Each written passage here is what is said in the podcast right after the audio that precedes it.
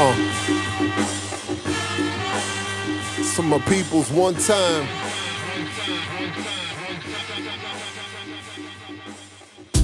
Let's get started. What's poppin'? What's poppin', y'all? Let This me is set Coffee and apart Sexual Podcast. We talk all things life, their heart to faith, race, religion, press on to politics, all of the above. Gonna try to hit you from that mature perspective. Um, this is AJ. I'm in here with Eve and my man Avery's in the building. What's up, y'all? Good morning. Hello. Yeah. Uh, please hit us up on social media. Follow us. Should I at- say good morning? I'm sorry. It was just supposed to be, you know, they said like Extra P told me, don't say the year. so this for infinity. Yeah, we are recording this early in the morning. Well, early for Saturday. Um, but no, please hit us up on social media. Uh, follow us on Twitter at across this, um, or hit us up on Facebook. Like us on Facebook, um, and as they say in the business, we'll continue the conversation on social media. Yep. Although it's never really a conversation; it's just a dialogue. Anyway, um, so it's been a long week. We're going to just jump right into it um, this week. Um, but you know what? No, we're not going to jump into it. I got my man A here. Go ahead, introduce yourself, man. we got A Smith in the building. We got the the world famous uh, Avery Sinclair. What what world you talking about? One of these Guardians of the Galaxy joints. Sure, Well, I'm not this probably, planet, I'm, right? po- you know, I'm, I'm popular on the planet Metamucil. So, you I kill, I kill on Neptune, man. Yeah, but here it's right. just not popping. exactly. All right, no, that's uh, but no, we we glad Avery's in the building. Um, we're just gonna keep it keep the keep the five rolling this week. Um, it's a lot of stuff that went on this week. It's normally too much stuff that goes on in, in, in the week, so we try to narrow it down. Um, you know what? If you're listening, why don't you shoot us some topics? If you if things pop off and you think we should discuss it, we'll at least take it under consideration. Yeah, look, I already had one person hit me up and say, "Why don't you talk about X, Y, Z?" So I passed it on to you. Oh, and okay. Yeah, Yeah, remember yeah, on the yeah, yeah, text. yeah, yeah, So yeah, so just want you all what, want you guys to know that whatever you think, we're gonna at least consider it. Yeah, definitely. Um, and if you want to hit at us, hit us up individually. Um, you can hit me on Twitter at Divenomous. I know that's a long one. D I V E N O M O U S.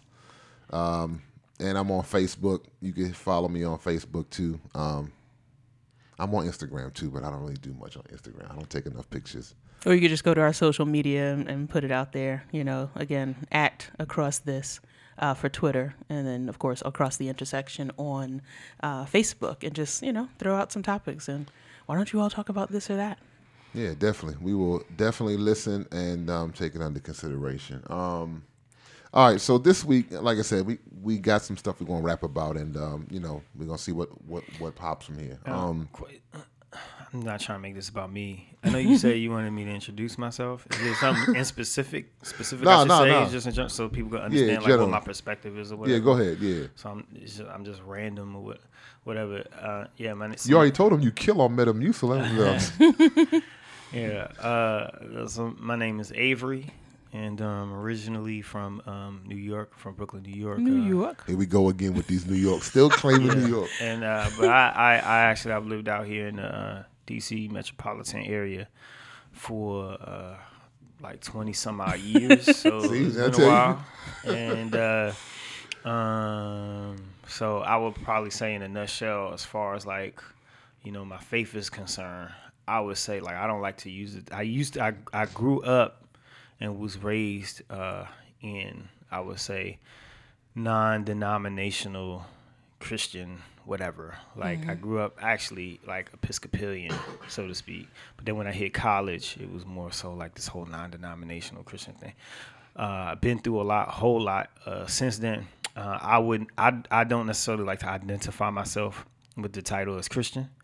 Um, I, but I would say that I have faith in. Um, uh, I like to say Yeshua Hamashiach, and then also I would like to say that I my faith uh, leans toward the biblical narrative, and um, We just got deep on you, Yeah. Yeshua Hamashiach. Uh, yeah, No, but you have to put the throat into it. See, Well, Hamashiach. you know. So so you know, I would say you know that's where I am right now, um, and uh, but you know, uh, it's uh, it's a lot of it's a lot of fun. that's what's Yeah. up. Life is a process. I love the way you say that's who I am right now. You know, everybody wants to arrive, but it's like, um, we are young. Who knows where we were or where we will be? And that's part of that, you know, one of the running themes of our show, you know, for those who've listened to the many, many, many episodes we've had so far, right? Um, is our, you know, our attempt to do two things. Our attempt to um, be grown ups and present things from a mature perspective, and then also to present things honestly. Um, that's uh, some, uh, something I just personally believe that uh, many Christians fail at um, is having an honest presentation. Um, we always got some sort of ulterior motive, and we try to hide it under the guise of, oh, you know, God and this and that and the other. So And we try to feign perfection, honestly. You know, like, uh, you know, recently in church, uh, there, there have been a few incidents uh, where there are people who have changed their beliefs and doctrine, not something, you know, overarching, like, I'm now a Wiccan. No. But, you know, just kind of looking at what scripture says and saying, oh, well, I think that I want to go this way. And there's rebuke after rebuke. Let somebody grow and develop and believe what they believe and explore things and you know god got them if if we believe in you know the fact that you know they who endure to the end shall be saved you know but people are kind of scared to allow people to actually read the scripture and and grow through whatever questions they have so that's another one of our many challenges that might be one of our future topics. yeah man Um, nah. Well, we we got problems, and speaking of people that got problems, um, I told y'all I'm becoming a professional with my segues. I'm I'm good with my transitions. Um, people that got problems. I think the Democratic Party got problems, man. Uh, me personally, I don't ascribe to be a Democrat nor a Republican. I vote um, how I want to vote when I vote. Um, I voted for both Republicans and Democrats. I mean, if y'all want to hate me, I told y'all I, my one of my roles is to piss you off. So there you go. I have voted in my life since I've been 18. I turned 18 in the 90s. Um, I have voted for a Republican president and a Democratic president. Likewise Republican gov- governors and Democratic governors. So I don't ascribe to either. That means I don't get to vote in their primaries, though. They will Yeah. let. They're quick to tell you, uh, sir, no. Anyway, the Democratic Party, I think, has some problems. Um, I was reading a couple articles, one in the New York Times this week and one in the Post, that young younger Democrats who whose religious beliefs or their religious backgrounds um, are no longer shaping their political views. Their political views are more secular in nature, um, and it's becoming a problem because the base of the Democratic Party is still extremely religious. I was looking up some um, statistics um, from the Pew Research Institute, and um, they said that nearly 50% of white Americans, particularly Democrats, white Democrats, uh, still ascribe to the Christian faith. Like 80% of African Americans still ascribe to the Christian faith. Like 75% of Hispanics still ascribe to Christian faith. So that that is the base of the Democratic Party. Yet the face of the Democratic Party, who, who you see as the mouthpieces, um, don't ascribe to that. They in no way, shape, or form put their religious background or their religious beliefs front and center. It's typically uh, secular viewpoints, um, whether it's a pro-gay agenda, a liberal agenda, whatever it is, um, anti-establishment, whatever. But it's never. It, it's not necessarily influenced, at least on the cover, on the face, by religious belief, but their base is still ex- extremely religious. And so you're having this sort of dichotomy, and they're losing elections. In the era of Trump, Democrats still can't win elections. Um, and the latest example being my man Jon Ossoff down in Georgia. They had that special election for uh, congressman Yeah. or congressperson, representative, whatever. Um, and he got beat, you know, decidedly. Um, and so, what what say you? I mean, I, I I think it's a problem for the Democratic Party to try to go so far away from their uh, religious beliefs. It's really interesting that you even bring that up because, um, like you said, on the one hand, statistics are saying most of the people in the Democratic Party consider themselves to be religious. On the other hand, you have um, the perception. So basically, the people who are um, sort of up and coming people, sort of in a. I think that our country is split because there's sort of an old guard that's starting to fade away not yet, as we can see from the election, but starting to, you know, age. And then you have this new guard of people who are not interested in things related to faith or less interested. And so, you know, people are assuming that just because the younger group or the less religious group are louder, that somehow the base has changed and it hasn't. But on the third hand, I think it's interesting because most people will question the idea that most Democrats are religious. You know, I think a lot of conservatives will say, What are you talking about? Most Democrats are religious. You wouldn't kill a baby if you were religious, or you wouldn't allow um, legislation to permit the killing of babies in the first and second trimester. To that doesn't sound like religious to me. Or when it comes to you know what is considered uh, rights in terms of marriage and matrimony and who you love, you know. So it is. So I think there there's a trifecta. There's three you know really interesting things that are competing. The first is what stats say, um, or at least what Democrats say about themselves, which is yeah, I do believe in God. Then you have the others who are saying, what are you talking about? How could you possibly believe in God with the type of legislation that you push? And then on the third hand, you have this group um, that are up and coming within that party who think that they can use uh, their sort of less or irreligious banter to win because of the perception that Democrats are not religious. And then it turns out that they are because that's why these folks keep on losing. So I think we're in a really interesting space uh, culturally in our and religiously in our country. Well, um, are they losing due to the? Uh, is that the reason why they're losing? Is because they can't like connect to their base's uh, um, religious views, or is it that they're losing um, because of uh, the nature of the election. Like, uh, it, it, I mean, if you're up against the idea that you know there's this term house money, so to speak, if I'm using the term correctly, what I mean by that is that the Republicans play with house money. Like they the because of because of how this country is designed, uh, Republicans are people who identify uh, with that with that party affiliation, that political party affiliation. We know historically vote in all kinds of elections. Mm-hmm. They don't just vote every four years. They vote right all right. the time. Right. You know, like it's a family PTA. affair.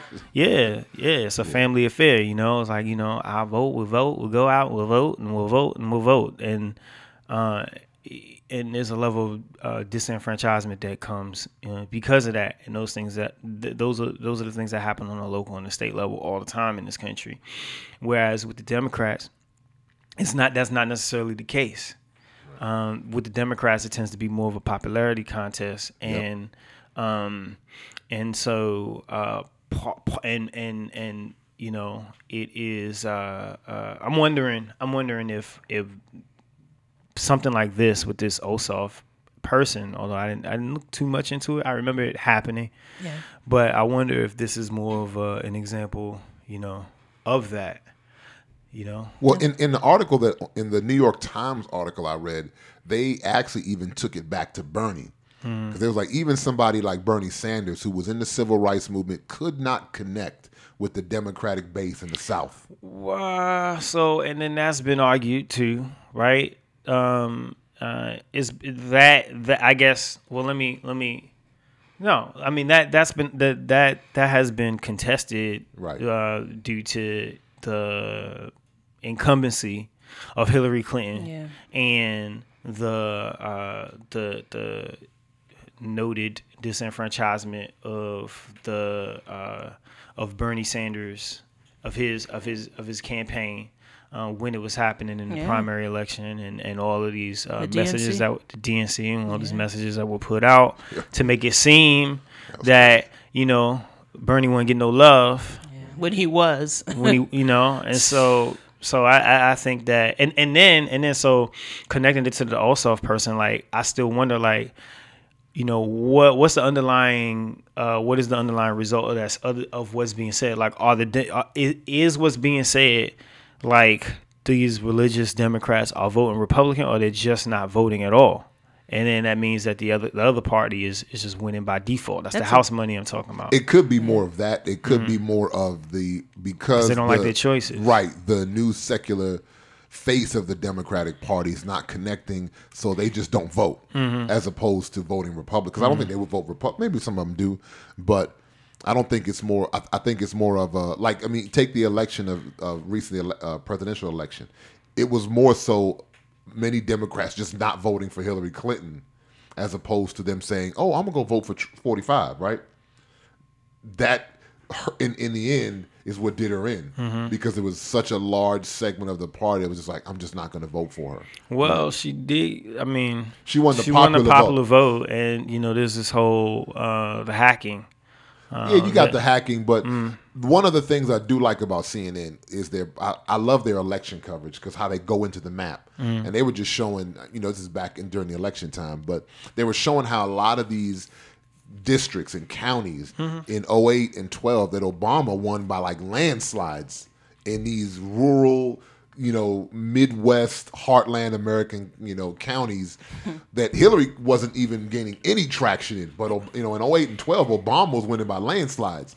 So I'm, I'm just, I, I think more along the lines of what you were saying, um, where a lot of the religious quote unquote base just was not voting at all, as opposed to voting for Trump. That's true You see what I'm because even with the hacking, I looked at the election results uh, in the state of Maryland, uh, and and I saw like as far as the counties go, like the most popular, like she, I think ninety six percent of the uh, well, first of all, let me back up. It was one out of three, so about thirty percent of the eligible voting public in Prince George's County voted. That's one out of three of the eligible Yeah. eligible voting public. So that's that's not including ex offenders or you know people under the age of 18 or whatever it is or you know whatever else. Um, people are not registered. The eligible voting public of that one out of three voted. So that means two out of three people just said I'm just going to work. Right. So that means so one person was like I'm going to work today. Uh, another person was like, "What campaign?" and then you had What election? yeah, what election exactly? And then you had, you know, the other person that said, you know, hmm. And of that, of that, uh, one out of three, of that thirty percent, thirty-three percent, the ninety-six percent of them voted for Hillary Clinton. Again, this is in Prince George's County. So 96% of the voting eligible voting public in Prince George's County. Basically, uh, the Democrats won in about 96% Prince George's County. Yeah. Then uh, the next uh, the next locality or municipality, I guess locality, whatever it is, um, uh, uh, that had the second highest uh, second highest um, percentage for the Democrats was Baltimore City. Baltimore City had like eighty percent voted eighty percent for uh, the Dem- Democratic uh, president, Democratic ticket. Then it was like Howard County, I think. I think it was like Howard County. It's like seventy percent, something like that. Democrat. Then like everything else, all other counties. That's like twenty two counties in in Maryland, something like that. Every, I, if I'm not mistaken, like all the other ones voted Republican. Wow. Even Montgomery County? That may have been Democratic. I don't remember exactly, but I remember like you know Charles County, like all these all these counties that just surrounded you know, and it, it didn't have as many people, right?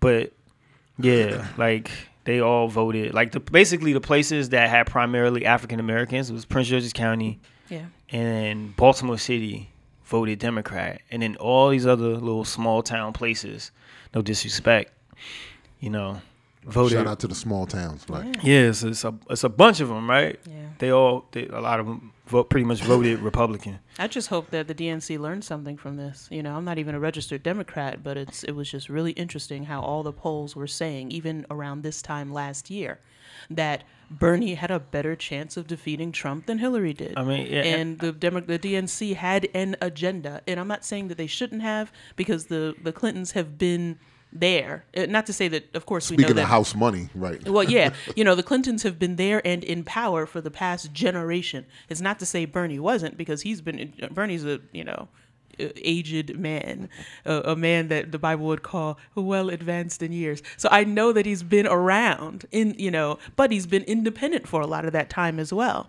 So the allegiance of the DNC was to the Clintons. However, they chose their allegiance rather than what the numbers said. I, you know, of course, we don't have a parallel universe to my knowledge. Therefore, we won't be able to look and say, okay, if if we if Bernie, you know, had won, what would have happened in the in the in the election? But I think that the DNC needs to be a little bit more calculating. Um, concerning the way that voter turnout will actually go, rather than just having allegiances instead of looking at what the numbers are bearing out. Yeah, that's a that's a really good point because, and you know, we we said this in uh, one of the earliest shows that we're not trying to be a political show. Um, But I think the Democratic National Party needs to make you know needs to be honest and take a look and survey their base instead of trying to force their base into a new set of beliefs. Right? They need to look at the base. Like, listen, this is why I think one of the things that, for as ridiculous as 45 has been, one of the things that I look at him and I realize what he did that makes so much sense. This is what he did. He sat back because I mean, listen, Donald is a billionaire from New York. If Yeah. you really think he's a real Republican, Allegedly, allegedly. right? You know, if you think he's a real Republican, like and and and a good old boy GOP conservative, you're fooling yourself. But what he did do was he realized there's a whole lot of racists in America that hate Obama, like a lot, like a lot, lot A whole lot of what? racists Yeah, racists. who didn't even realize that Obamacare was the Affordable Care Health Care Act. Like those people, he realized there was a lot of them, like a lot of them, that make up the base of the GOP. Yeah. Let me appeal to them. And I guarantee I win the presidency. I'm not even going to campaign for real. I'm just going to appeal to the the base of the party. I'm going to appeal to their basest instincts. And even if they're not rabid racists, which I Oh, would yeah, just the venture to say- undercover racists. yeah, and, and and but you know we're Or the, I the diet racism. are- Have, have you seen that BuzzFeed thing? No, I diet didn't. racism. It's hilarious. but it's you know but uh, one Trump I think Trump is very good at what he's good at, you know, Right. and I, I think that that's one of the things that people did not think about. And, you know, they, they looked at somebody like Trump and said, you know, of course he's not going to win. Everybody, this time last year, everybody was saying that. Of course, Trump's not going to win. But what about who Trump is and what his strength is? He knows how to look at an electorate or a group of people or a jurisdiction, and he knows how to go down to their base instincts and say, "Mm, let me appeal to It. I'm a businessman. I'm I've been doing it my whole that, life. right. I did it on The Apprentice. I know how to get in and finagle into who people are, even flying below their own radar, and appeal to that. And people did not realize how effective he would be. Yeah, it's uh, it's going lower and lower on the brainstem to to to to uh, I love it. I love it. yeah. Sticks and, sticks and rocks. Well, I mean, you know, Ooga sticks, booga. rocks, uh, pain, fear, lust. You know, all these things that operate at the lower level. Of the, you know, these sensations and triggers uh, that uh, are that operate uh, lower and lower on the brainstem. It's in order to grab people's attention. You know, he can't. That guy, he can't operate any higher than that. You know, um, that's how he knows how to move. And I don't, I don't think I like, like, you know, I hear what you're saying. I don't want to derail uh, your point or the, or the conversation per se. I just, I don't know if he was that smart. You know, I think that. Even to base instincts and low on the brainstem, smart. Or I mean, I mean, if you want to say that that's smart, I just think that he's, you know, he's an animal, you know, and he got made fun of, you know, he got embarrassed. Uh, I mean, he's he's um, I mean, what else are you gonna he's do? I mean, you know, you're seventy years old. or, You know, I think that like like what's higher than you know having my name on all these buildings? Let me try to rule the world. You know, in the in in the air quotes freest country, you know, in the world. Let me just jump in and see what I can do. Right. And and I just think that you know it was a competition. He just wanted to have a little fun, um, and uh, he won because he's he was like, you know what, I ain't got nothing to lose. I've been seeing this stuff my whole life. You know, let me just go ahead and take some shots at these guys. I can knock them out. Boom, boom, boom, and that's exactly what he did. And um, you know, you can't you know you can't i mean that that's that's basically that's what just just just what he did. And you know you you, you know you it, it he recognized I'll say this is that you know he recognized that how how dirty how dirty politics was. And so he found like I guess he was fit for it. And um he he just you know he realized that he didn't have to be all genteel. Oh yeah. you know and he was just and, and by genteel i mean like uh, for the listener he realized you know he didn't have to be all gentlemanly like you know back in the day where people like uh challenge one another and they walk up and you know smack you with like a little you know, a little little little glove or something like Yeah. that. You know, duel, sir. He's like he realized he didn't have to do that. He's just out this joint calling dudes low energy, which is you know you say that to like a guy that represents Florida and whatnot. You know what that means? That means he's impotent. You see what I'm saying? Low energy jeb in a state where you know like the the uh, CEO of Viagra, you know, has a mansion Yep. uh, you know, low energy. It's just he's insulting everybody. Little Marco making fun of his height. He's calling all these women ugly.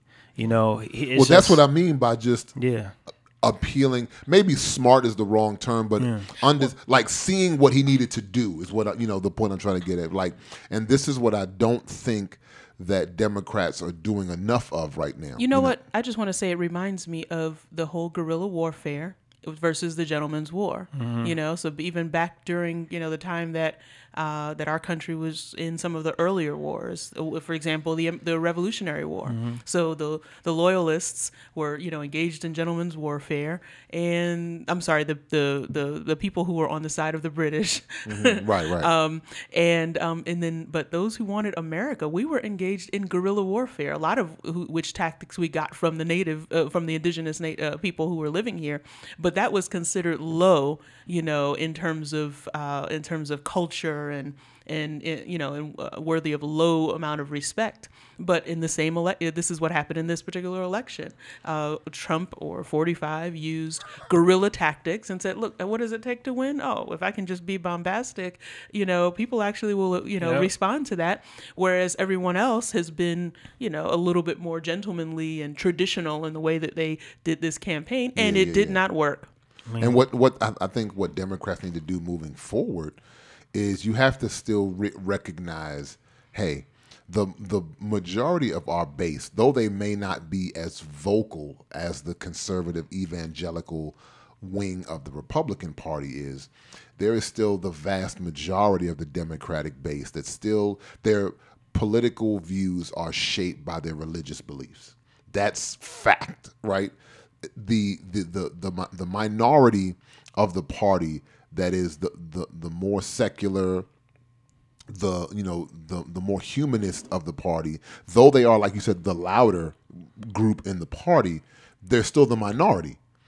So we can't continue to cater to the minority and lose election after election after like Well- what what uh, the the point I'm trying to make is in every one of these elections that they lose because I you know they're they're not connecting with the base properly and however that looks I'm not a political strategist but it's obvious it ain't happening because you're not winning so that's the those are the facts but with every loss right and and and every new election or midterm election or special election you give 45 more ammunition, right? You give the dude more ammunition because you're refusing to acknowledge the fact that I need to change my tactics.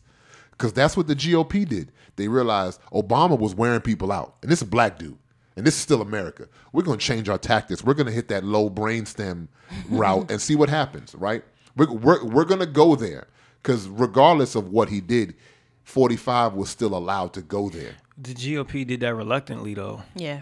Yeah, but they, they- still ended up doing it. You see what I'm saying? So I mean, okay, so Because they wanted to win. I, I mean, yeah, I, I, would- I would agree with you in, in, in that regard. I kind of wonder with the Democratic Party though, like you know, you're talking about something that's moderate, right? So the mm-hmm. Democratic Party operates out of this idea, and I'm saying it's branding, right? Right. Yeah. But like inclusion and and all of this stuff, right? And it's just not like it. I mean, the the the, I wonder if they're equipped like if the is the philosophy of the Democratic Party something that is antiquated or something that worked from you know like maybe like the early 80s all the way up until now or when President maybe maybe maybe the crescendo of it of the Democratic Party was like President Obama, and then now it's just kind of like that whole vision is like. I guess that vision of inclusion is kind of antiquated, and you almost need, especially like with the way things are with the internet and Yeah. um, with the decentralization of information and um, and all these pocket fringes and the reorganization of the map and pot the population based off interests due to the internet right so it's not just like where i live where you live we all kind of gather on interests now so um, you have these micro niche niches that aren't so micro anymore they're starting to grow and grow and grow i kind of wonder if like this idea of inclusion for the democratic party is something that like used to work but not anymore and so you have the alt right, and which Donald Trump is basically, you know, um, a representative of. Right. Uh, that was able to help to get this guy over the hump. Whereas you don't have anybody as extreme. The closest you had was something like Bernie Sanders, right? But the thing is, but the thing is, is that, and maybe to your point, or whether they need to start embracing somebody more like a Bernie Sanders. Is that is that where you going? Or That's where I would go. I think? Bernie, Because- or not just Bernie, but people like Bernie, Yeah. they need to learn how to make that connection because from the um, the Senate hearings when they were trying to um, the thing we talked about last week, um, Trump's nominee for the uh, OMB or Yeah. OPM, you could see how hostile Bernie was to his Christian views, right? So people like Bernie need to figure out a way how to connect with Christians in the Democratic Party. You need to figure out because things like that don't play out well with a base. Even though they're Democrat, they may be progressive or liberal, but their religious views still affect their political views. Right? Their religious belief still affects their political views. And so you cannot come across as that hostile towards Christianity in any of its forms, whether it's Protestant or Catholic. If you come across that hostile to Christianity, people are not going to connect with you. They're not going to vibe with you, and you're going to continue to lose election after election. Because don't get it twisted, it's not just Bernie. This is not an attack on Bernie. Bernie represents something else. There are a lot of other people of that same ilk who have that hostility towards anything that even comes across as religious. Hmm. But they're a very small minority of the party, and that's the problem. They're a, for all for all the things that Obama did, his religious beliefs still had a place in his political views and in, the way he operated politically. He still brought his religious belief into the mix. Now people say whatever, oh, Obama helped the gays and he was helping abortion and this and that and the third. Yes, but Obama never relegated his religious belief to the outskirts. He would always say, "Well, you know, I prayed about this, and they talk about this in my church." And Yeah. and I, you know, I'd be like, "Wow, you know, for somebody as liberal as Obama was, he still brought his religious beliefs to the forefront." Yeah, our memories are a little short when it comes to that. You know, remember there are, there was a whole swaths of time during his campaign where there was a back and forth. They accused him of being an undercover Muslim. Um, remember in the very beginning, back in 08, um, when he was aligned with Jeremiah Wright's church in Chicago, and of course, you know, people yanked everything that Jeremiah Wright said out of its context. Um, you know, in order find to out how wild them black churches are. Yeah, like, you know, it's like you know, historic black churches have a legacy, and Uh-huh. what Jeremiah Jeremiah Wright said, you know, in that particular uh, sermon uh, was yanked out of its context, and of course, some people could look at it and say, I don't care what the context was, that sounds bad, but the context was actually something that's worthy of of review. But of course, you know, this is a society where we're looking at you know small swaths of what people say, and so, but the the whole point was that there were a lot of time was spent on what Obama's religion was. And Obama knew the climate that he lived in and he knew that he had to defend that or he knew that he had to leave Jeremiah Wright's church whether right, or wrong whether the you know assessment of that particular uh, church or or pastor was right or wrong Obama knew what he had to do he knew that he had to say there's nothing wrong from his perspective um, with uh, Islam but he's not a Muslim all of that so we have to remember that yes religion in this country even though we're in the 21st century is still very important so let's pivot a little. Oh, I'm sorry. You you want to say something else about that or? Uh, yeah y- I mean, I don't have to. go ahead no go ahead go ahead No, you're you're the new you're the new. Go ahead. We're gonna give you the floor. No, go ahead. yeah well, um, this whole appeal to you know the religious view or you know Christian view or whatnot, it just kind of sounds to me like it's like you know making people feel comfortable.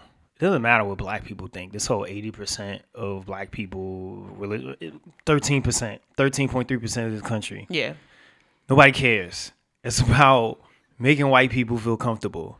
The Jeremiah Wright thing, like you said, this whole oh black people, you know, we have a a, a legacy of going back and whatever. Jeremiah Wright ain't saying nothing wrong.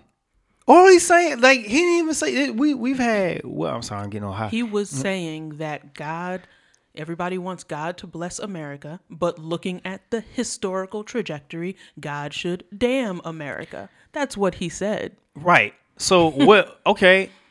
And I to that I say and like you know like but the thing is is that what you know um it makes people feel uncomfortable you know when people say the same thing because we have religious conservatives that say the same thing right? that's true. then you have like you know these democratic gay voices that get mad at that right? Because it's like oh the country abomination blah blah blah blah blah when they say that stuff then people get mad. But you don't have this religious right that get upset at that. They say the same thing. You see what i'm saying? But it's all about um making white for the if you're saying democrats like basically what you're saying is like look man you have to make white people the, the worst thing you could do is make them feel uncomfortable. Mm-hmm.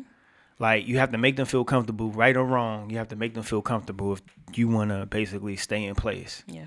It's not necessarily white people, but the majority, whatever your majority is, that's who you have to connect with. and what's the majority here? Of the Democratic Party, mm-hmm.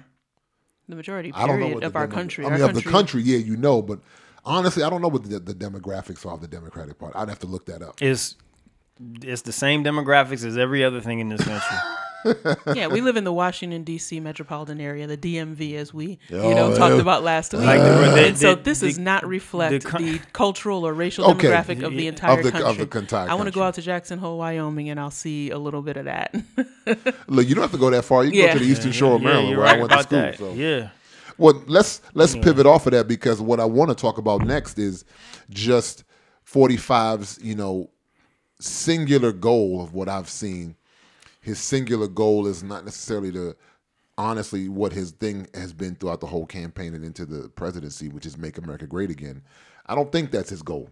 I think his goal is to completely erase Barack Obama um, when you look at the steps that he's strategically taken, like done specifically in the infancy of his presidency, it has been to eradicate anything that Barack Obama has instituted. Um, from the pulling out of the Trans Pacific Partnership. Now, we, you can get into the semantics of it. You know, oh, well, this is not going to work out good for American business, blah, blah, blah, blah, blah. Sure how many other things don't work out good for American business that nobody fights for, um, to the pulling out of the Paris Climate Treaty, um, to the insistence on repealing the Affordable Health Care Act. Like, I mean, it seems it seems so nonsensical when you think about it. Like, this is our number one priority. Really? That's your number one priority? Like with all the other things going on, your number one priority, that has nothing to do with the act itself. It has to do with your insistence to want to eradicate Barack Obama from the history books.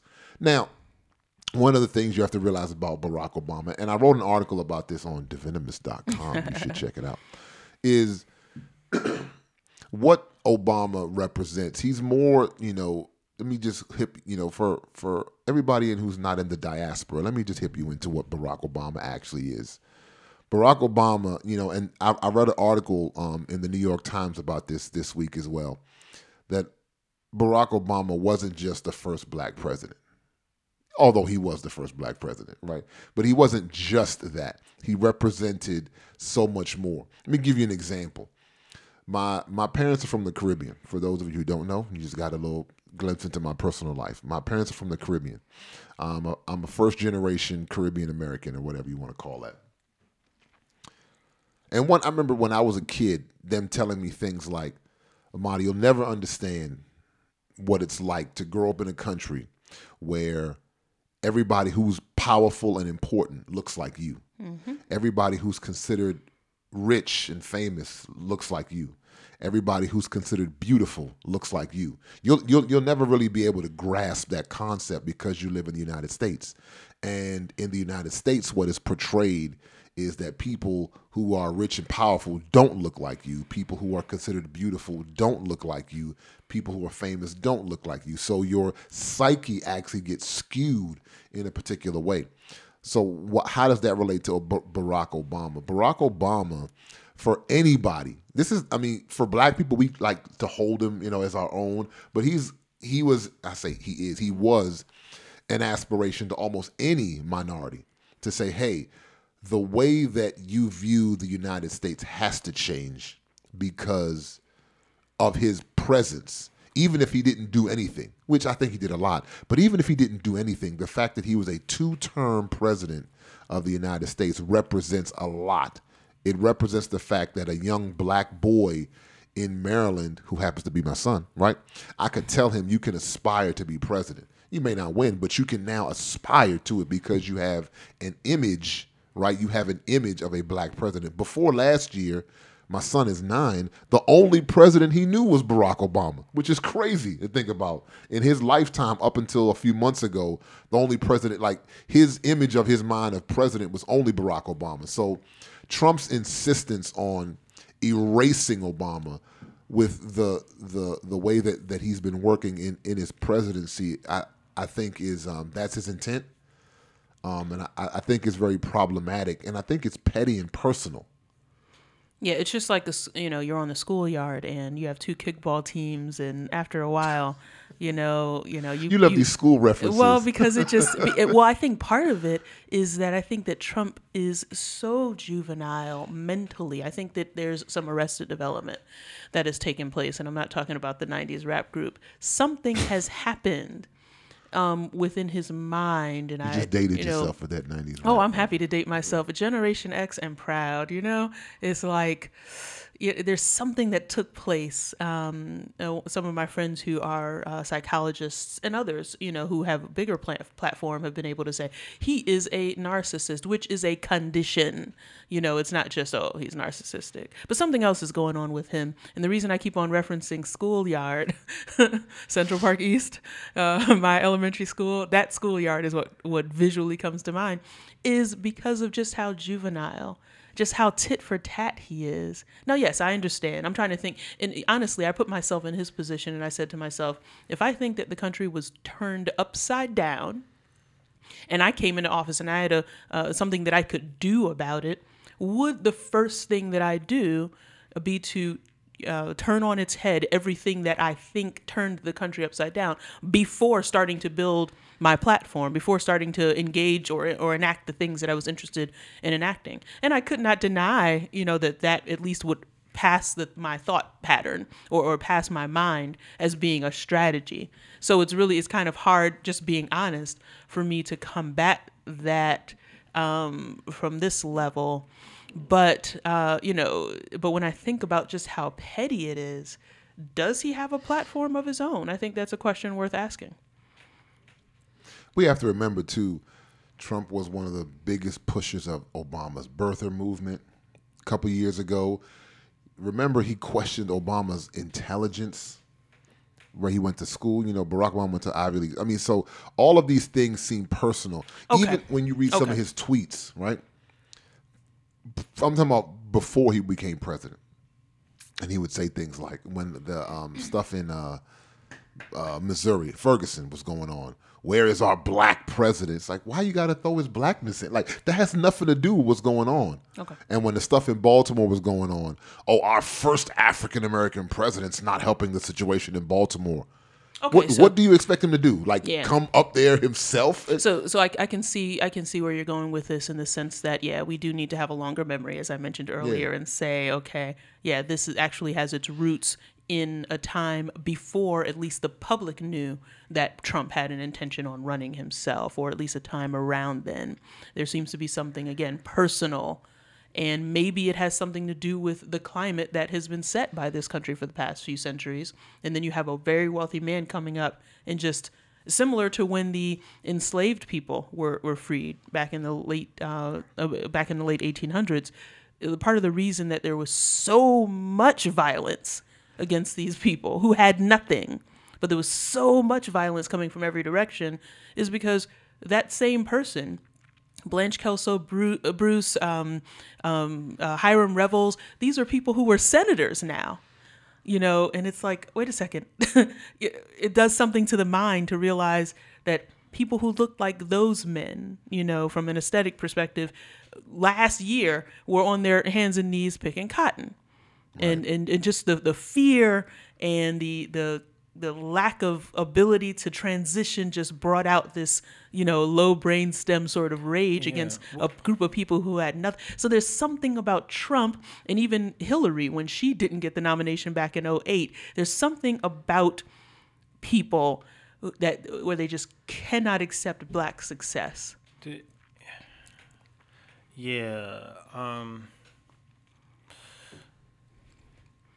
Yeah, it sounds like you were gonna go. Yeah, you were gonna go one place, and I threw that word in there. Yeah, nah, because you had said you mentioned Hillary, you 08, and it made me think about something else. But Yeah. uh, yeah. Oh, uh, prior to that, so I was going. What I was thinking was was that Michelle Alexander talks about this. She talked about this. She basically predicted this, and Mm. um, before this is before the election uh, took place. This In the new Jim Crow, that book. Man, okay. yeah, when she was going on her tours and stuff, and I remember listening to one of her one of her lectures, and she was saying how we're facing the we're basically facing uh, the end of white people being a major- majority in this country, and is you know we have something called negative birth rate, right? And it's not we, it's them. They have a negative birth rate that's happening. It's global Uh, too. Well, global. I mean, Yeah. it's here No, in Europe. yeah, exactly. That's what I meant. It's white global. But go ahead. Yeah, and and it's actually you know it's a term that's coined called the birth dearth, uh, and uh, all that means is it's just a fancy way of saying that they just aren't having as many children, because uh, in comparison to the other groups and the other voting blocks that exist within this country uh, and they throughout the world. And so with it's very simple, right? With um, them going to school and then uh, you're going to college and then um, not necessarily having children in your teenage years or in your early 20s, but then pushing it to your, your early 30s, mid 30s, late 30s. Uh, and Early then 40s, early right. 40s, and then not necessarily, and maybe you'll have one child in comparison to um, a uh, uh, African American community uh, who is not necessarily going to college, uh, or a Latin American community or an immigrant community who's coming in aren't necessarily on that career trajectory and they're having more children at a younger age. That's the reality of it, politically correct or otherwise. That's exactly what's happening. And so you have these, you know, when President Obama was elected, it was the signifier, you know, and it scared, it scared a lot of people. It scared a lot of them. And then as Richard Spencer, I don't know if you know who he is. Yeah. Yeah, so Richard Spencer, like he pretty much was saying, like, you know, put yourself in the shoes. I'm not saying I'm aligning myself with him. I just, you know, I'm saying I'm just repeating him. Uh, he said, you know, you put yourself in, in the shoes of, you know, a young white uh, kid from that wants to went to like University of Texas or something, and graduates um, today, you know, in 2017, with like $150,000 worth of debt, and he looks up and all he sees is like, you know, the these uh, uh, uh, diversity initiatives.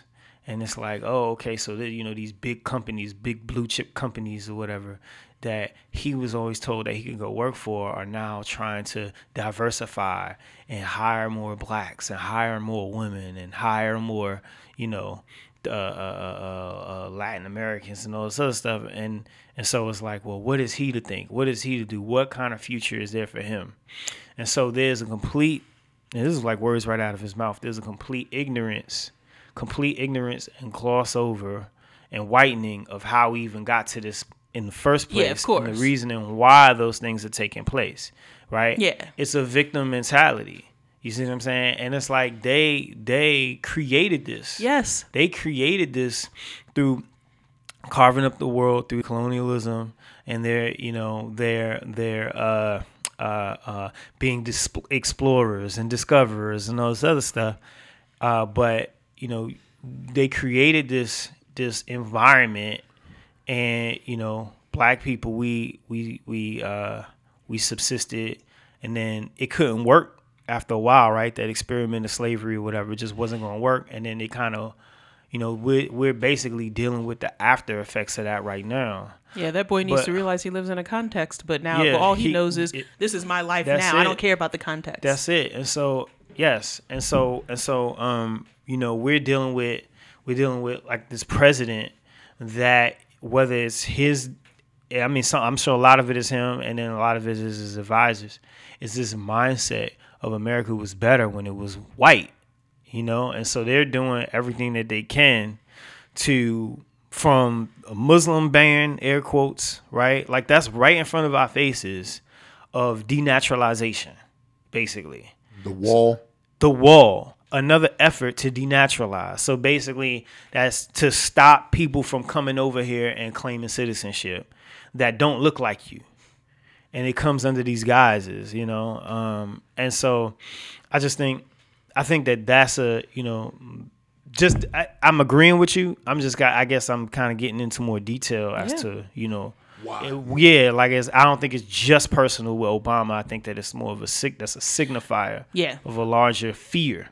I think Obama was the trigger Yeah. that, that sort of set off. Uh, Yet people are blaming the trigger, which is pretty interesting, right?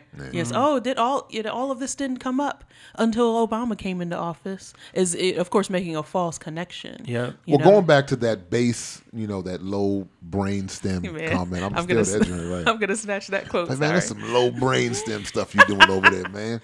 But when you, it's it's a president like 45 couldn't have been elected in any other environment except post Obama, right? Because in in another environment, I mean, unless it's the 1700s and everybody owned slaves, but and I don't put that past him in another in another context. I don't put that past him. But in a different environment, you look at his rhetoric, you look at his actions, and you would say, "God, dude is crazy. There's no way." But in a in in, in a post Obama environment, where it it's almost like you ever felt like you've been wronged, and you feel justified in doing something more vicious because you feel like you've been wronged. Well, there's a, a, a large segment of the population that just by Obama's presence feel like they have been wronged.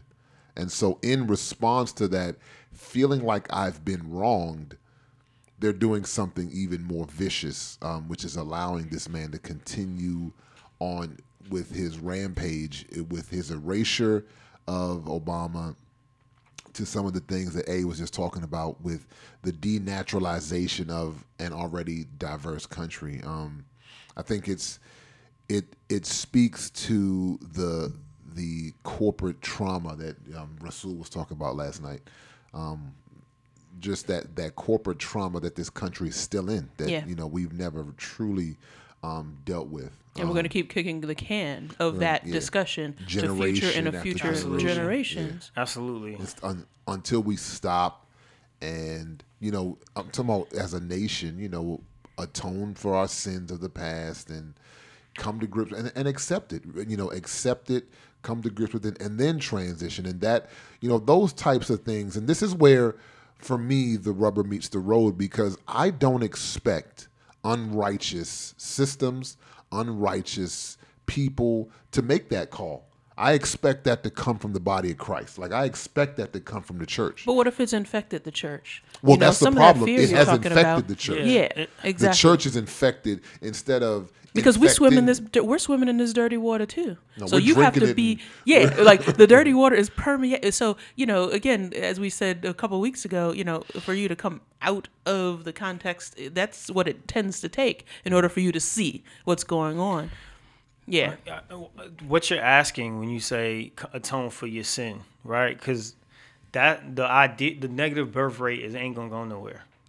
When you say people have to atone, which I agree with you, by the way, to, to say you know this country has to atone for its sins. You know, one example of that is like a public apology. You know, um, so that all future generations, no matter what their color, understands what happened in the past. You know, and how we got to where we are, so we can go to a better place. Right. But when you say that, what you're saying is that, like, straight up and down, you're telling, you're saying white people, you know, accept the fact that y'all are disappearing. That's what you're saying. You know, like accept the fact that y'all that that there's a negative birth rate, and in a few generations, two generations, three generations, y'all gonna be, you know, a minority. Um, it actually in this generation, right, is proposed between 2040, 2060, or whatever it is, that uh, white people will be the majority minority in this country. Um, but even past that, y'all are going to continue to reduce in numbers. So when you say that, that's what you know to a white person, that's what you're asking them to do. And when you back a dog in a corner, you know, when you, a dog is either is gonna, you know, retreat and be scared, or it's gonna start growling and fighting for its life. And so this idea of you know the church and the body of Christ is like, you have these people who claim to be Christians. So what are you going to do then? Because that's exactly what Richard Spencer says. Well, that's right? where we have to deal with our own issues mm-hmm. because part of dealing with that mm-hmm. is not being afraid, right, to confront people like that. Like, yo, you not with us. So so so ba- okay, wait, huh, I'm sorry, you not with us? Oh, okay. So so so so part of it would be and I'm I'm just gonna throw it out there, right, Yeah. for the listening ear. Part of that is like, oh, okay, so let's ask these, not ask, but the expectation would be for these uh, uh, Christian leaders, right? So I'm just going, to you know, I like to use John Piper as my punching bag or whatever. So someone like him, right, uh, and or uh, other Christian leaders that uh, represent this whole, you know, this um white whiteness to be like, hey, we need to atone for our sins, blah blah blah blah blah. Except that you know we're reducing in numbers. There's this negative birth rate because that conversation is happening. But right? there's always been mm-hmm. reasons. Thi- I mean, I'm, look at this holistically. There's there's always been reasons, even going back to scripture, where Christian leaders make questionable decisions.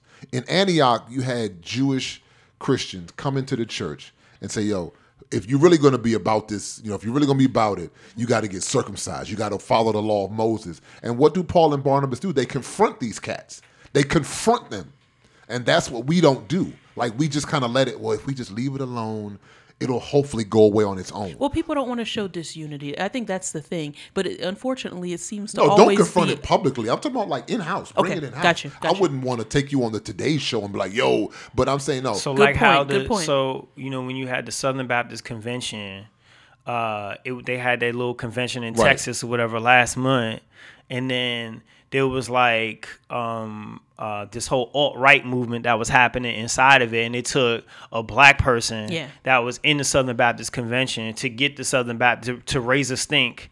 To get the Southern Baptist Convention to publicly disavow it, So that's a good example. Yeah, you know, that's a- of, yeah. took- of doing what you're saying. That's a microcosm of what happened with uh, the doggone Civil War or of civil rights, or it takes a black person to somehow, some way.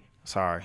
Banging on the, the- the- it takes on the a table. like like why is it, it I mean you know it always ends up to be us like we got to somehow get these people to to to then do what you just said because it's not it's not our fault it's not on us to do Yeah. that they got to do that yeah. you see what I'm saying? if my responsibility as a son of God supersedes my ethnicity, it supersedes my nation, it, it supersedes all that. I don't I don't let that, you know, my responsibility, you know, be sort of hindered by the fact that oh, I'm, I'm I'm the only black person here. You know, sometimes you kind of feel like, do I have to speak for all black people? You know, when you're in that environment, you have to.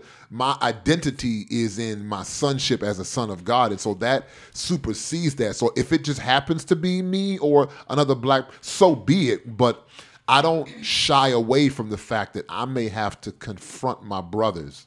Right? I may have to confront my brother saying, "Yo." what you're doing is not cool. And I mean, we going we gonna keep it in house. I'm, I'm not gonna put you on blast because it didn't get you know that we talked about the Southern Baptist thing. That didn't get on blast until after they had denied the motion at first, and people started tweeting. But if you keep it in house, but what we don't do is we don't do more of that. We just kind of let it. And what it, it it's a double negative because then the person does something wrong right? Whether it's a white person, a black person, whatever. They do something wrong. And then I, as another believer, am offended by what they have done. but then I don't confront them. I just kind of let that joint simmer. And so the more it has simmered, the more angry I get because what they do is offend because they are entreating white supremacists, right? So- and I don't confront them as a brother. Like I, you, like we have to be willing to confront and stop leaving these things to unrighteous people. I don't leave these types of situations to unrighteous people to resolve. For me personally, if I know a brother who happens to be of a different persuasion, who I'm claiming as a brother, right? We're we're in Christ, we're brothers. If I if, if I believe that you're entreating someone who's a white supremacist or who's something else, a murderer, I mean, whatever, what, whatever it is, I'm going to confront you on that. Like, yo, what are you doing? Like, just like that black pastor, um, forget the dude's name. We Yeah. talked about him, but be willing to confront our brothers, or don't. ca- Let's not call ourselves brothers. Let's just. I'm gonna do my own thing, and I'm just gonna be me. But if we're gonna say, yo, this is the body of Christ, and so on and so forth, then we have to be willing to confront our brothers. That's what MLK did. You he confronted white pastors yo, what are you doing? Why are you not with us? You know, he confronted the white Christian establishment. Why are you not with us? And and and, and what happened to him? Doesn't matter what happened. He was mm-hmm. willing to confront them. That's the I point I'm trying to make. Mm-hmm. That's a good admonition, you know, but I can understand the perspective of people who say, "Wait a second. So when you when you go upside my head, I'm, I'm supposed to forgive you. So when when you know when you kill my child, I'm supposed to forgive. Why am I always the one that has to take the high road? On the When other come- hand, like you said, when you look at Scripture's example, you know, again, it this is something that is not natural but supernatural. Something that uh, that happens with someone in whom the Holy Spirit dwells, because otherwise you you you would say, wait a second. So I'm always the one reaching out, always the one you know stretching out the hand of conciliation or reconciliation. I'm always so now I have to be the one to to confront and and you know judgment begins in the house of God. So let's clean up house first, and I have to be the one to initiate that. I can understand there being you know some trouble with that, or people saying, my goodness, you know, really again. Like, I just wonder how many people in his circle have confronted Jerry Falwell. You see what I'm saying? Like, how many cats have just let it simmer? Like, oh, yo, he was endorsing Trump publicly, brought him to Liberty University. That offends me. Oh, well. And just go about their day. And how many cats have actually confronted him? But what I mean, but you're talking about a modern day king. You know, you're talking about like how many cats are going to confront Jerry Falwell? How many cats can get to him? Like, I mean, you but it has about to be somebody in his circle. I mean, what circle? I mean, you're talking about the church, something that's built on a cult of pop, a cult, a, a, a, a, a, Cult um, of personality cult or of cult of personality. Anyway, popularity. you know what I'm saying? Yeah, yeah, exactly. And then you know you you cross this person, then that cuts off your food supply. Like I don't really think it's I, like did you're playing everything you're saying. I think that is good, but I also think that it's playing by a different rule book. Oh, yeah. Like you playing by a rule book that these people aren't playing by, and so when you say I consider this person my brother, I think that that's where you got it messed up right there. Well, Because- once we do that, then we cut it. We we have to be Because- willing to confront and cut them off. Yeah, but I mean, this whole conf- confrontation thing, which I'm not saying that you don't confront people. What I'm mm-hmm. saying is, is that this idea that these people are going to listen to you, I think that is it. It it it, it doesn't work. Like they they they they play by a different rule book. They think they're going to die.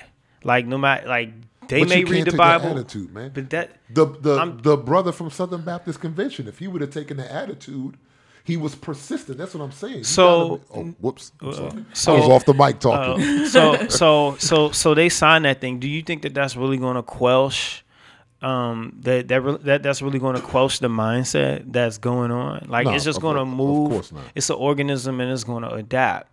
So I mean, I think it's a step in the right direction. I mean, it's a step in the right direction, but I mean, we had civil rights. We had civil rights that was signed. We still dealing with this kind of crazy stuff.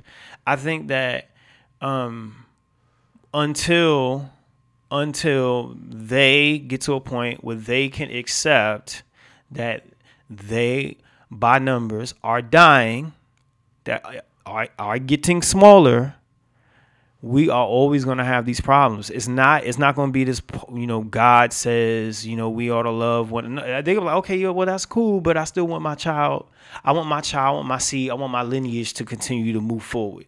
And if there's any kind of jeopardy uh, of that, if I'm seeing, you know, these uh, El Salvadorians coming up in here, or these tower heads, or whatever, you know, Muslims. No offense to the Muslims. No, He, I he's mean, using their terms. Yeah. Yeah, yeah. I They got see they I got see, you. they see these people coming up. I mean, it's like that's that's it, I, I just think it, it supersedes it supersedes all What you're this saying brother is in true. Christ stuff. I mean, what you're saying is true to a certain degree. I just think it's very it's very problematic if we take that mentality like, yo, well, you know, they just gonna keep doing it. Because I don't think. No, that I'm this not saying ment- you don't confront it. I agree with you. I just I, I I'm I, You almost sound like you're willing to accept it. That's what I'm saying. You almost sound like it's like, eh. Well, what I'm saying is is that confronting it is not going to solve the problem.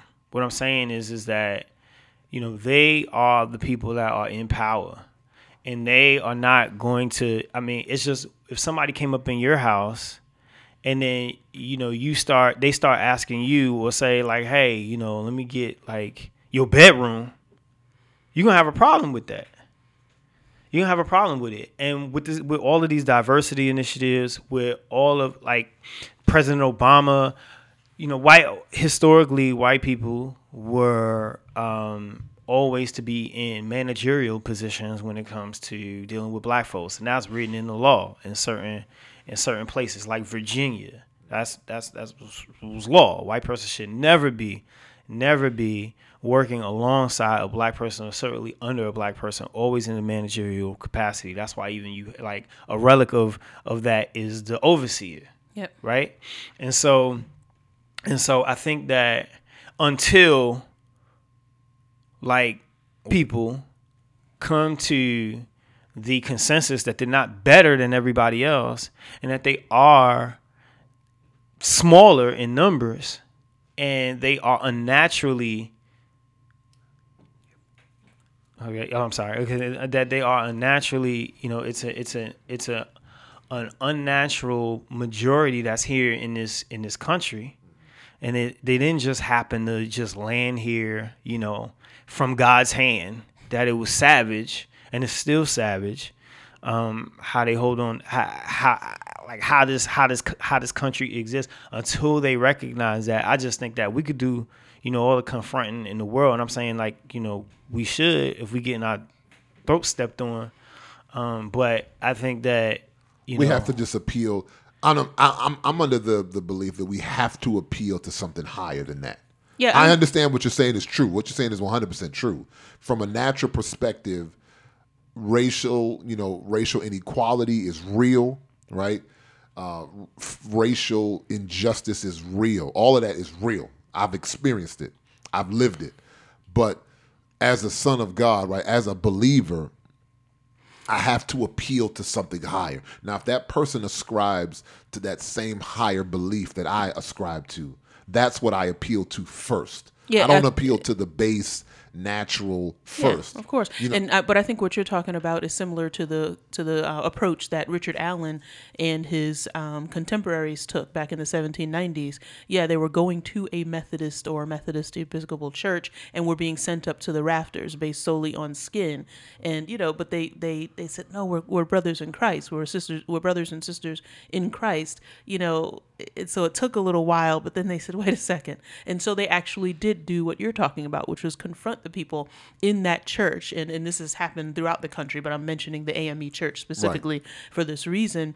Um, so, or just as, as an example. And so they actually confronted them and said, wait a second, why are you segregating us? What does the scripture say? You know, there's no slave or free and Christ and using all of this appeal to um, to the sort of more um, uh, the more um, spiritual element of who these church leaders were, and they were still rejected. And so, as a result, you have an entire different uh, movement uh, that came about, which is where you know the African Methodist Episcopal Church came from, and, and its predecessor, the African Baptist Church, and all of these different churches that were black churches. And then now here we are in the 21st century, and people say, well, why are there black churches? You know, so this is something, of course, we talked about in the past, but um, but is that an?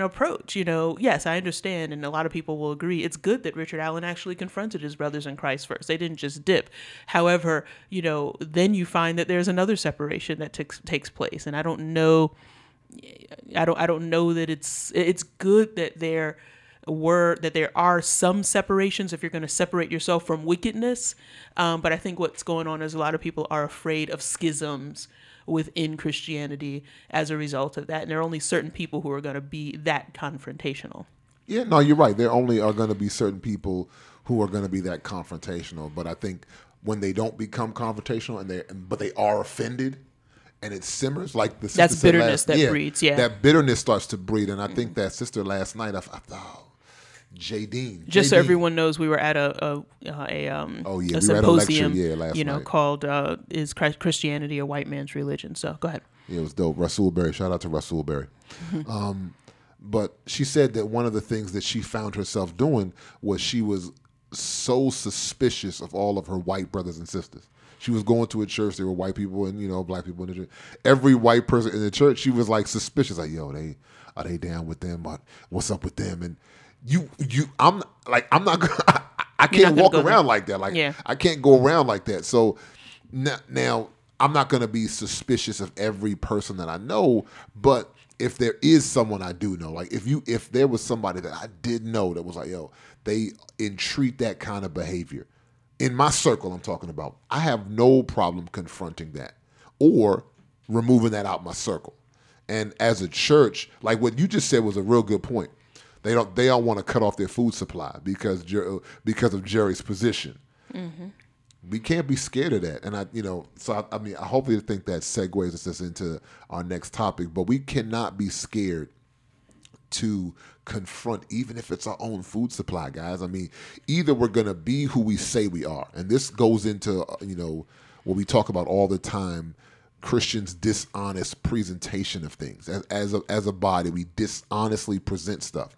And if this is what we're going to present, like, yo, we are a righteous people, you know, we're people of God and this, that, and the other, blah, blah, blah. But then on the flip side, still accommodate things like this and still sort of make room for things like this, where room cannot be made for things like this. Room, this, this cannot be allowed, right? This cannot be made, you know, to feel comfortable in our midst. It can feel comfortable in its own thing, right? If they're out there doing their own thing, but in when they come into our sphere, when they come into our circles, they have to be required to change. They have to be re- required to shift and adapt. They can't come into our circles and our spheres and just still feel comfortable about doing whatever they're doing. Or we are not who we say we are. If I am who I say that I am, at a minimum, at a minimum, y'all hearing things live. At a minimum, you're gonna feel uncomfortable in in my midst, and if it comes to confrontation, um, I think it's confrontation. But speaking of not wanting to cut off our food supply, we're gonna make a we're gonna pause here because I know it's getting real heavy, and I appreciate y'all for rocking with us. But we're gonna pause and take a quick word from our sponsor. Addressing your health is not something you can ignore. A report from your doctor or even aches that you've learned to live with need to be taken care of. It can feel like a long road when you go at it alone and aren't sure what to do. Working with a knowledgeable individual will help you save time, resources, and actually get the results you're looking for. Let us introduce you to Princess Akeema, a certified holistic nutrition practitioner. She's a living example that making powerful changes in your life will have ripple effects. She works one on one with clients to prevent and reverse disease, from skin issues, diabetes, high blood pressure, and allergies. This can be treated by using nutritional guidance, herbal and homeopathic means, body work, and movement. This whole person holistic approach is helping people get restored. Get in touch with Akeema today at www.princessakeema.com.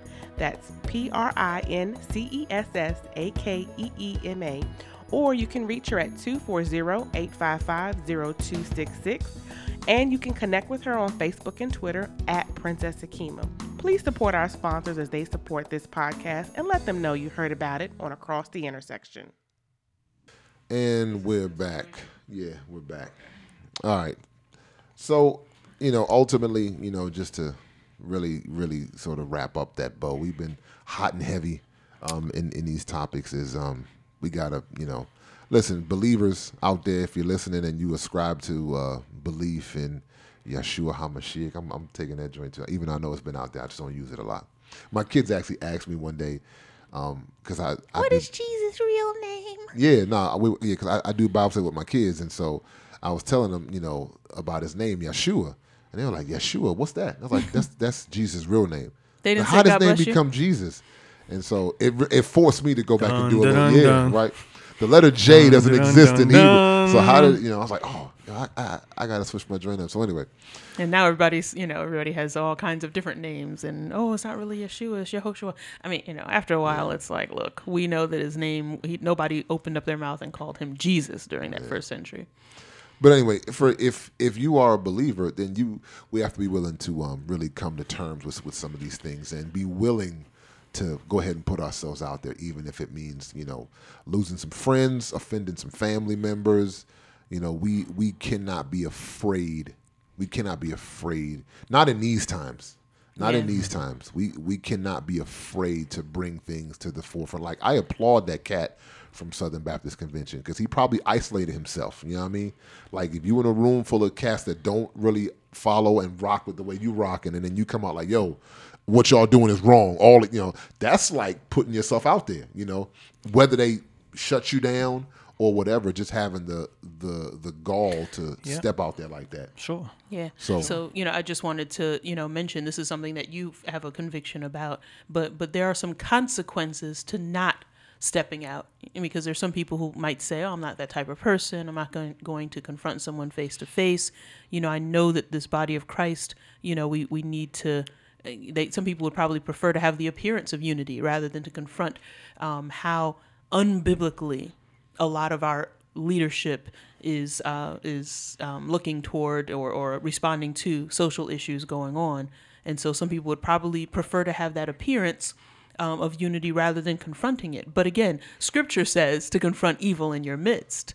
You know, Scripture sa- back during the, the time that the Hebrews were going through a lot of the changes they were going through in the so-called Old Testament. Um, you have God judging the whole camp based upon what um, wickedness was allowed within it you know and so god does not change you know i mean that's one thing that we can say but one thing that i know aj you are concerned about that's going on right now which kind of goes back to the the symposium that we went to last night about whether you know how to respond to people who say christianity is a white man's religion. Is that now just like during every iteration during this past century of um of, of Christianity in our country, where there has been a, a huge amount of oppression uh, toward African Americans, you have groups that, uh, such as the Hebrew Israelites, non-messianic, or the the people who are, you know, from the Five Percent Nation, or the or the you know Noble Drew Ali and the Moorish Science Temple, all kinds of groups of Right. people um, coming forth and giving an answer and, and being able to point to the body of Christ and say to other black people, to future converts, to people who, you know, might have an interest in finding out about Christ, point to the body of Christ and say, see, obviously these people aren't in your favor. Why in the world would you go to a church? You know, why in the world would you listen to that huffing and puffing preacher who, you know, only cares about passing the collection plate? Look what's going on with the body of Christ. And then they'll say as an alternative come on over to the nation of Islam or whatever you know you know whatever group. Come on over to the to the Moors. You know we're we're not African American we're Moors you know or whatever the situation is. And so one of the consequences of people not showing that there are conscious people within the body of Christ not just to show it for sh- for showing its sake but to you know to purify the body of Christ to confront people who may be aware or may not be aware of their personal biases. But one of the consequences is that the presence of that sort of righteousness is not there so that there are other people who can come and snatch souls left and right instead of those people being able to see actually there are folks who know you know about their cultural identity and see the unfairness going on in society within the body of Christ so you know it's I do have choices beyond you know um, That's what's up. joining you know the some you know Hebrew Israelite you know group that you know looks like they belong to the Power Rangers. I can do something you know other than you know join the five percent nation. No, they are actually conscious and righteous people within the body of Christ. and not just conscious and righteous people, but people who think. You know, we we have to think and ponder. The Bible talks a lot about pondering and meditate on these things. Like we don't think, and so because we don't think, we just kind of let things fly over our head. Oh well, you know, God will work it out. Yeah. You know, confrontation, right?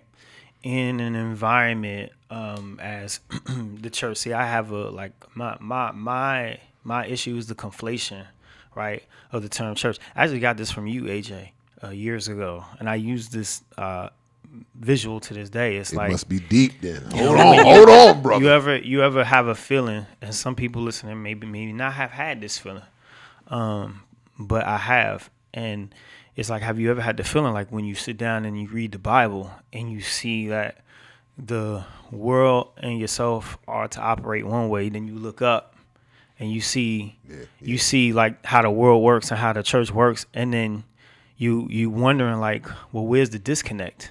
Like, why is it that if we say we believe this, how we get here?